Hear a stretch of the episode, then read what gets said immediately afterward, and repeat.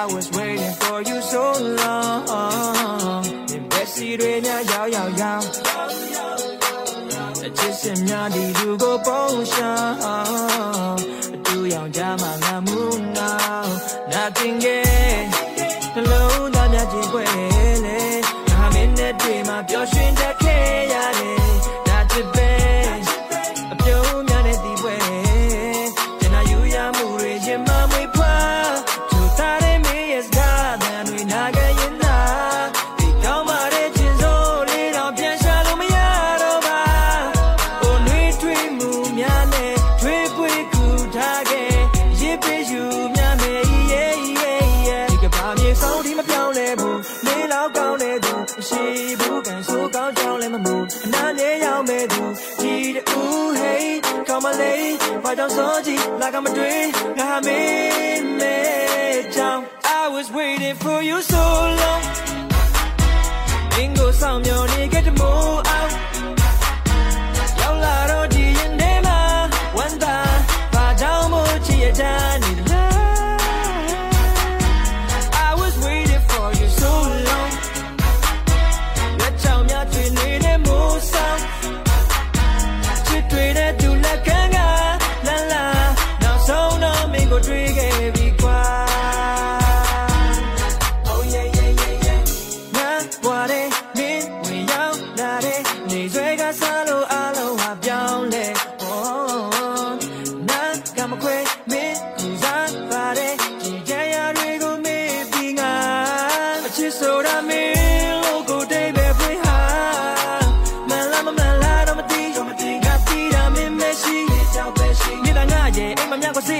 ဘာတော့မသိမကွယ်လက်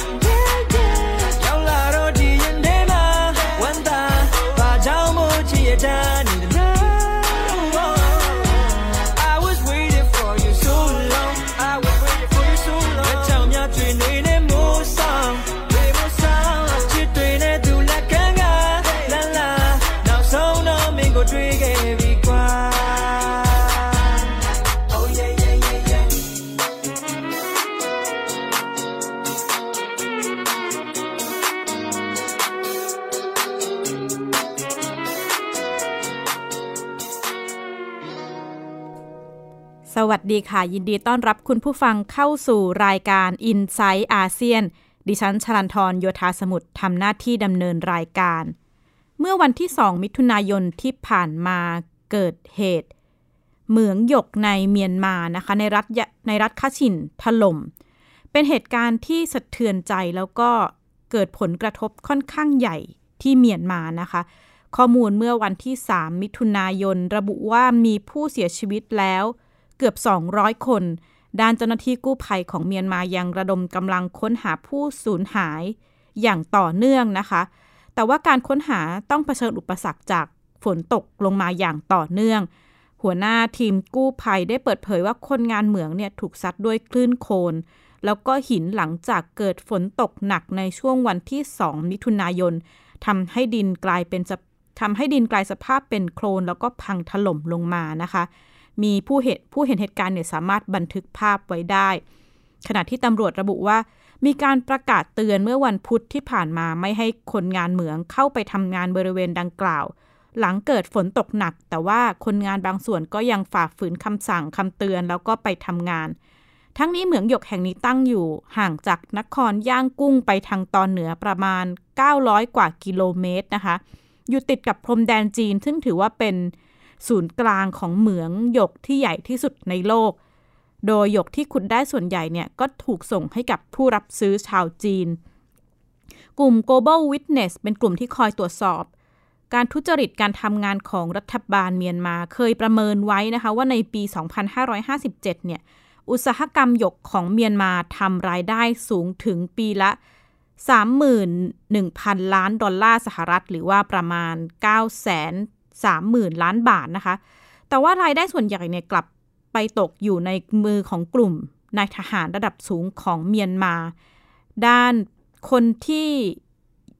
เมียนมาในพื้นที่ดังกล่าวเองก็ระบุว่ารู้สึกว่าส่วนแบ่งในการเจรจาการทำเหมืองเนี่ยไม่ได้เป็นการแบ่งที่พวกเขาได้รับผลประโยชน์ที่เท่าเทียมนะคะ 8 พฤศจิกายนที่จะถึงนี้ เมียนมาเองก็จะมีการจัดการเลือกตั้งทั่วไป ซึ่งผลการเลือกตั้งครั้งนี้เนี่ยก็เรียกได้ว่าจะเป็นตัวชี้วัด ความพึงพอใจของประชาชนเมียนมาต่อผลงานการบริหารประเทศของ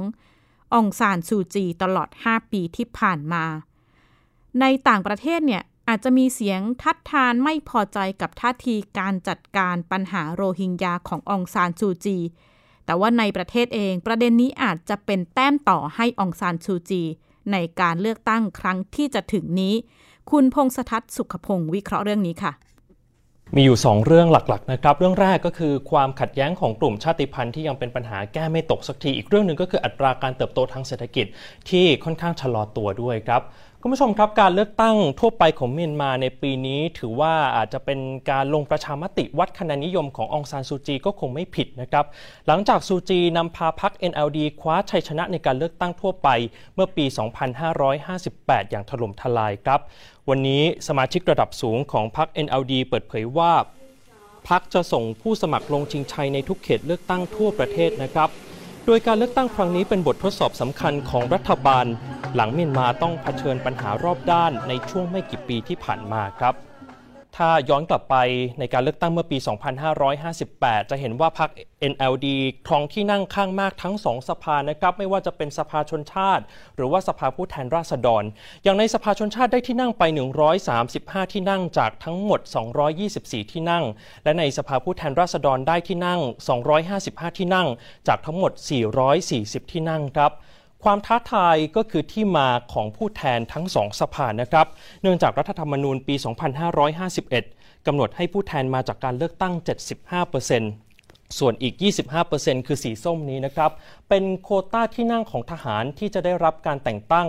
โดยผู้บัญชาการทหารสูงสุดโดยตรงนะครับ นั่นหมายความว่าอะไร หมายความว่าทั้งสภาชนชาติ และสภาผู้แทนราษฎร จะมีสมาชิกที่เป็นทหารเข้าไปนั่งอยู่ในอัตราส่วน 1 ใน 4 นั่นเองนะครับ และสัดส่วนแบบนี้ทำให้ยังไงกองทัพก็เป็นฝ่ายได้เปรียบ เพราะว่ามีคนของตัวเองเข้าไปนั่งในสภาแน่นอนอยู่แล้ว ยังไม่รวมกับแรงหนุนอื่น ๆ จากพรรคการเมืองที่มีความสัมพันธ์อันดี อย่างพรรค USDP ที่เข้ามาเป็นแรงเสริมอีกทางหนึ่งด้วยครับ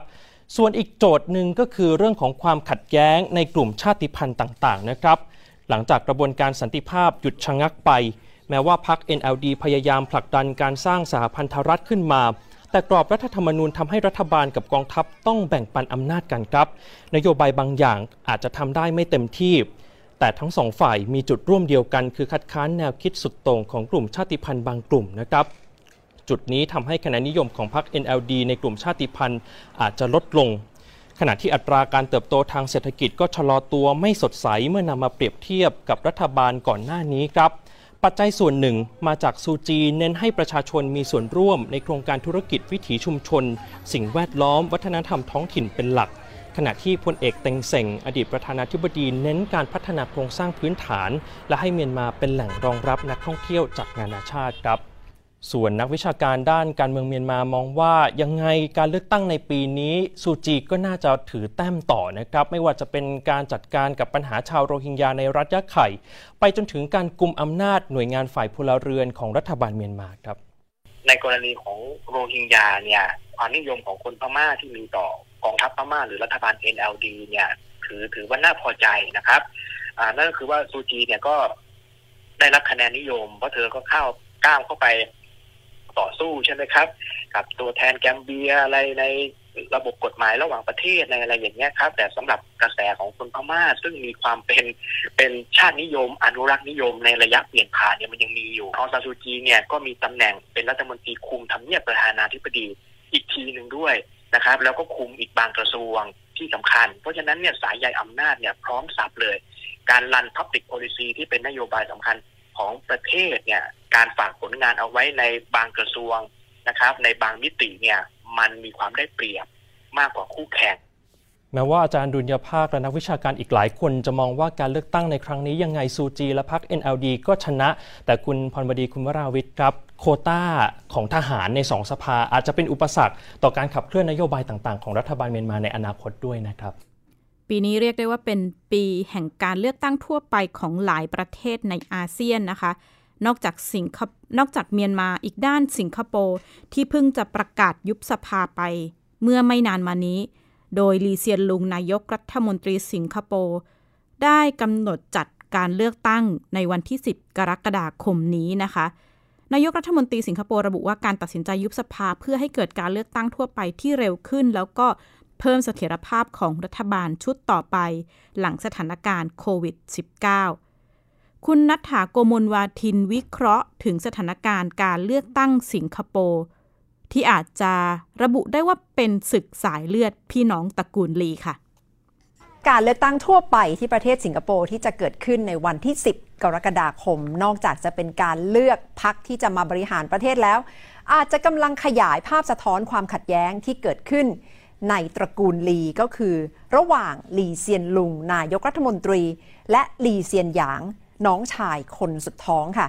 หลังจากที่ลีเซียนหยางประกาศว่าจะไปร่วมงานกับพักฝ่ายค้านก็คือพักสิงคโปร์ก้าวหน้า PSP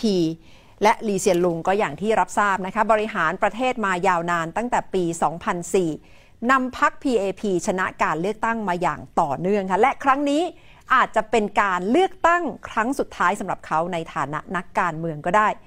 ได้เห็นการประกาศออกมาว่าจะไปร่วมพักฝ่ายค้านลีเซียนยางได้พูดยาวๆ ผ่านทาง Facebook ตัวเองด้วยนะคะ ย้ำว่าถึงเวลาแล้วที่คนสิงคโปร์จะต้องเลือกพักใหม่ เข้ามาบริหารประเทศแทนที่พัก PAP ค่ะ This election is our opportunity to end the status quo of the supermajority. We can have our voices heard in Parliament. We can create a government that listens. The PAP vision of meritocracy has become a fiction. Many Singaporeans feel they are running a rat race in a maze designed by the government, which decides who to dispense rewards to. The chosen few are given a nice big slice of cake. For those who are not scholars or generals or privileged, there are only crumbs. In this maze, the PAP government of today can create dead ends, move walls, close off the exits. It can wield POFMA to silence and defamation suits to ruin and bankrupt those who disagree. It can choose to retain a long outdated discriminatory law. It can prosecute a single person for an illegal public assembly.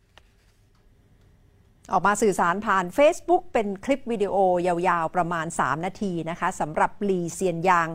ไม่ได้เอ่ยชื่อพี่ชาย แต่ว่าพูดถึงพัก PAP ก็คือพักของลีเซียนลุง ซึ่งลีเซียนลุงก็เป็นหัวหน้าพัก ก็คงจะตีความอย่างอื่นไปไม่ได้ นอกจากว่าไม่สนับสนุนพี่ชาย และไปสนับสนุนหัวหน้าพักฝ่ายค้านอย่างพัก PSP ลีเซียนลุงก็มีคลิปออกมานะคะเมื่อมีผู้สื่อข่าวถามถึงกรณีนี้บอกว่า ไม่ได้มีอะไรขัดแย้งในฐานะที่เป็นพี่น้องกันค่ะ I don't have any specific comment. He is within his rights as a citizen. This GE is not about me or any family disputes which, are, which may involve my brother and me. It's about Singapore's future at a very grave moment in our history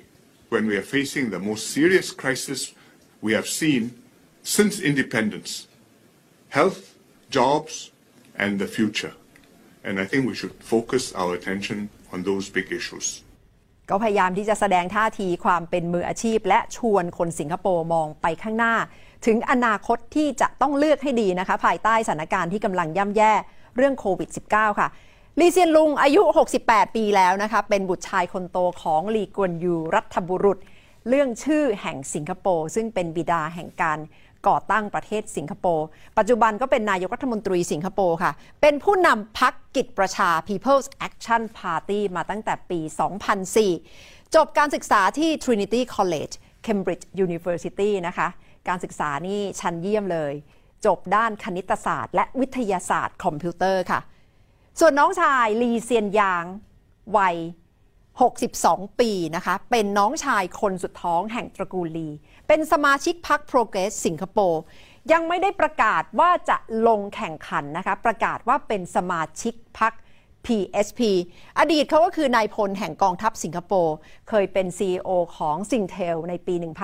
1995 จบการศึกษาที่เดียวกับพี่ชายนะคะ ที่ Cambridge University Trinity College จบด้านวิศวกรรมศาสตร์ค่ะ จุดยืนที่เขาออกมาประกาศในครั้งนี้ ประกาศสนับสนุนหัวหน้าพัก PSP บอกว่าผมมาร่วมพักนี้เพราะเชื่อว่าดรตัน ดรตันก็คือหัวหน้าพัก PSP มุ่งมั่นกับการเดินหน้าสิ่งที่ถูกต้องเพื่อสิงคโปร์เขารวบรวมคนที่มีวิสัยทัศน์ที่คล้ายๆกัน และผมเชื่อว่าจะนำไปสู่อนาคตที่ดีกว่าของสิงคโปร์ค่ะสถานการณ์ที่เกิดขึ้นนี้อาจจะกำลังไปตอกย้ำ ความสัมพันธ์ของพี่น้องตระกูลลีที่ไม่ค่อยจะสดใสเท่าไหร่นะคะ โดยเฉพาะถ้าไปดูการทำงาน การลงพื้นที่ของลีเซียนหยาง จริง ๆ ดรตันเนี่ยบอกว่าประกาศเข้าร่วมพักเมื่อประมาณ 2 เดือนที่แล้ว แต่ว่าเพิ่งจะประกาศเปิดตัวเมื่อสัปดาห์ที่ผ่านมาค่ะ และถ้าไปดูศึกของพี่น้องตระกูลลีไม่ได้มีเฉพาะสองคนนี้ที่ดูเหมือนจะไม่ลงรอยกันอย่างชัดเจนและ สังคมสิงคโปร์ก็รับรู้ มีน้องสาวอีกคนหนึ่งนะคะ ก็คือลีเผยหลิง จากที่วงไว้ก็คือนายกรัฐมนตรีลีเซียนลุงลีเซียนหยาง และน้องสาวก็คือคนนี้นะคะ ซึ่งยืนอยู่ข้างหลังหลีกวนยูค่ะ มีประเด็นกันความไม่ลงรอยอย่างชัดเจนออกมาทะเลาะกันผ่านสื่อ เกี่ยวกับบ้านของพ่อก็คือบ้านของรัฐบุรุษลีกวนยูหมายเลข 39 Oxley Road ที่สิงคโปร์ ซึ่ง ทางน้องสาวเนี่ยระบุว่าพ่อได้บอกไว้ว่าขอให้ทำลายหลังจากที่ท่านเสียชีวิตไปแล้ว เพราะว่าคนจะได้ไม่ยึดติดกับความเป็นลีกวนยู แต่จนถึงขณะนี้ลีเซียนลุงก็ยังไม่ได้ทำลายไปนะคะ ซึ่งน้องสาวบอกว่าขัดกับเจตนารมณ์ของผู้เป็นพ่อ ขณะที่ลีเซียนลุงก็ระบุว่าไม่เห็นจะเป็นเรื่องแปลก ถ้ารัฐบาลจะตัดสินใจเก็บบ้านหลังนี้ไว้ เพราะถือว่าเป็นสมบัติระดับชาติ ซึ่งเรื่องบ้านของพ่อทั้งลีเซียนหยางและลีเพยหลิง ต่างเห็นตรงกันนะคะ ซึ่งเห็นแย้งกับนายกรัฐมนตรีลีเซียนลุงแห่งสิงคโปร์ค่ะ จากนี้ไปก็คงจะต้องติดตามศึกการเลือกตั้งที่จะเกิดขึ้นวันที่ 10 กรกฎาคม อาจจะไม่เหนือความคาดหมายถ้าพัก PAP ยังอยู่ต่อนะคะ แต่ว่าบททดสอบสำคัญก็คือจะได้คะแนน เกิน 69%ซึ่งเป็นสัดส่วนที่ได้รับชัยชนะจากการเลือกตั้งเมื่อปี 2015 หรือไม่ค่ะ ตรงนั้นเป็นตัวเลขที่จะต้องติดตามกันนะคะ ปฏิเสธไม่ได้นะคะว่าการเลือกตั้งครั้งใหญ่ของทั้งเมียนมาแล้วก็สิงคโปร์จะมีบทบาทสำคัญต่อการเดินหน้าของประชาคมอาเซียน นี่คือช่วงแรกของ i n s i ซต์อาเซียน เดี๋ยวพักเบรกกันสักครู่แล้วพบกันในช่วงหลังค่ะ Inside ASEAN.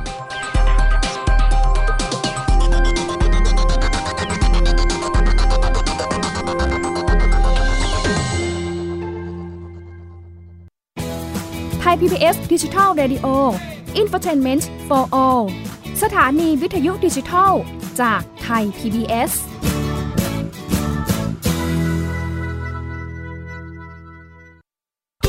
Thai PBS Application on Mobile ให้คุณเชื่อมโยงถึงเราได้ทุกที่ทุกเวลา ได้สัมผัสติดตามเราทั้งข่าว รายการ รับชมรายการโทรทัศน์ และฟังรายการวิทยุที่คุณชื่นชอบ สดแบบออนไลน์สตรีมมิ่งชมรายการย้อนหลัง ข้อมูลกิจกรรมไทย PBS ร่วมเป็นนักข่าวพลเมือง รายงานข่าวกับเรา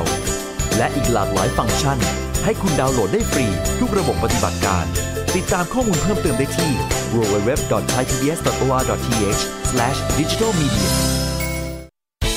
ที่คุณอย่ามาถามอะไรที่ search เจอใน Google เออ ถามกูรูในสิ่งที่ Google ไม่มี TCAS keyword สำคัญเลย ครับ t c a s คือระบบการคัดเลือกค่ะ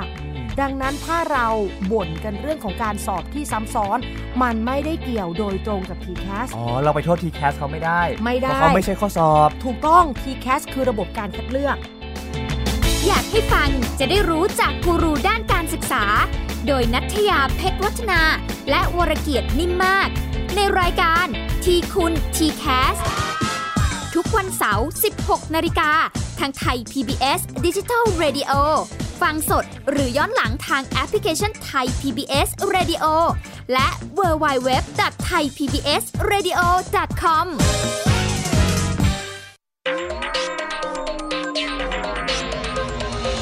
inside ASEAN.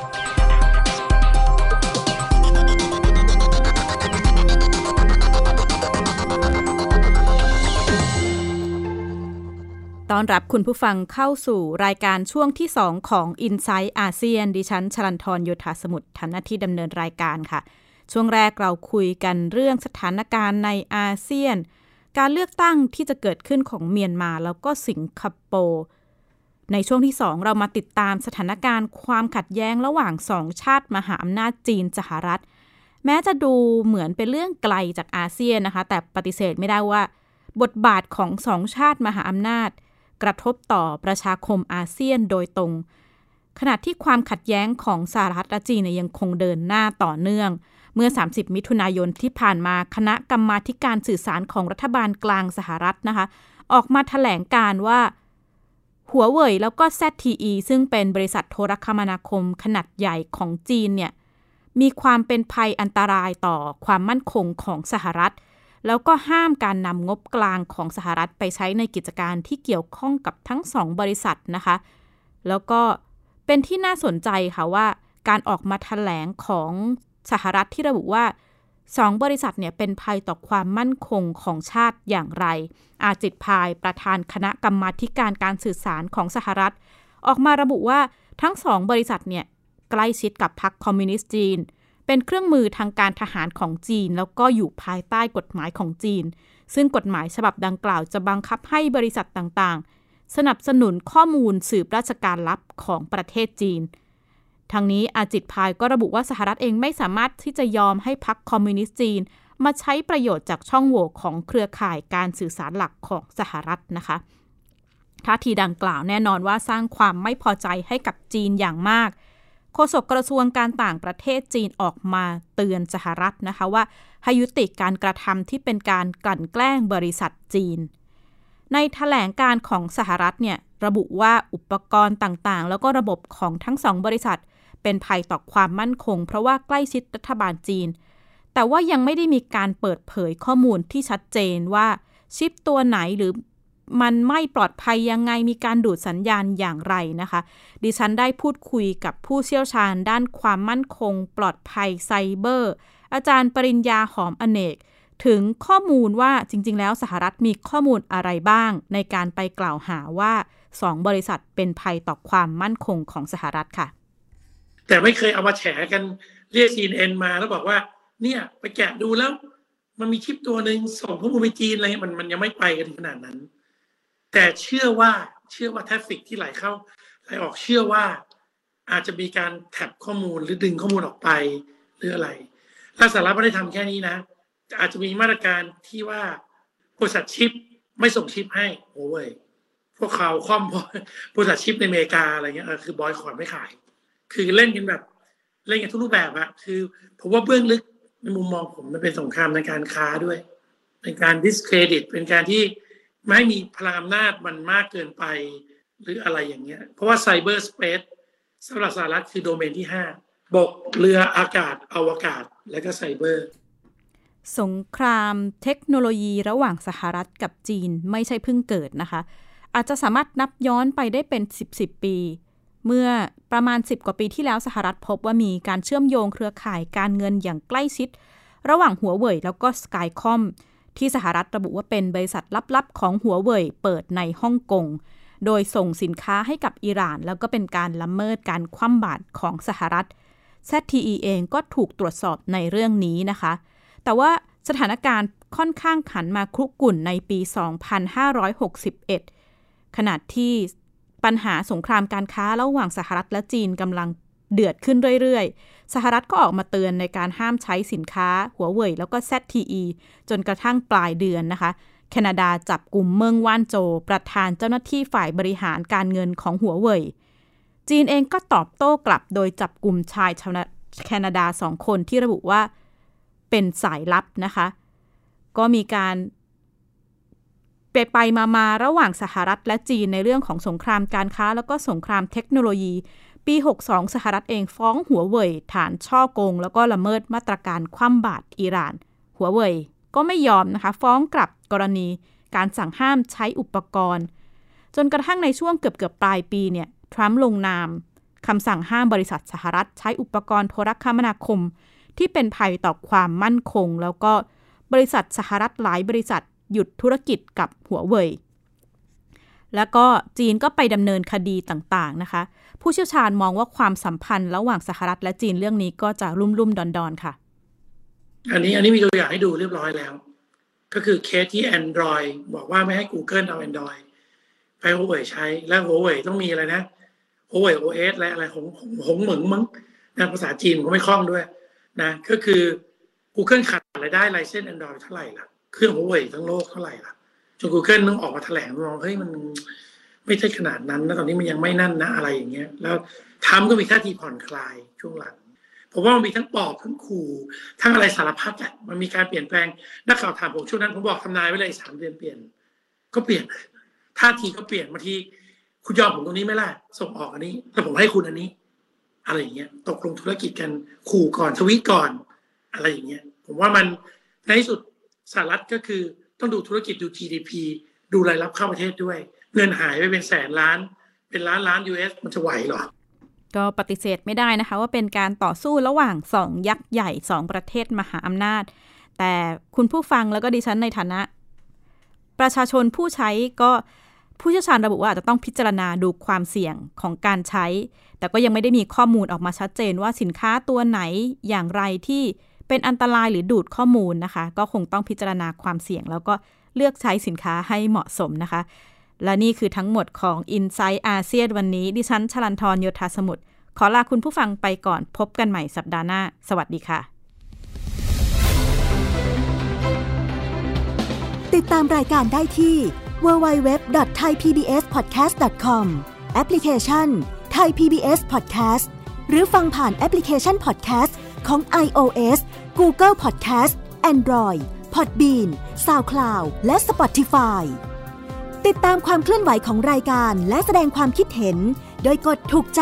ที่ facebook.com/thaipbspodcast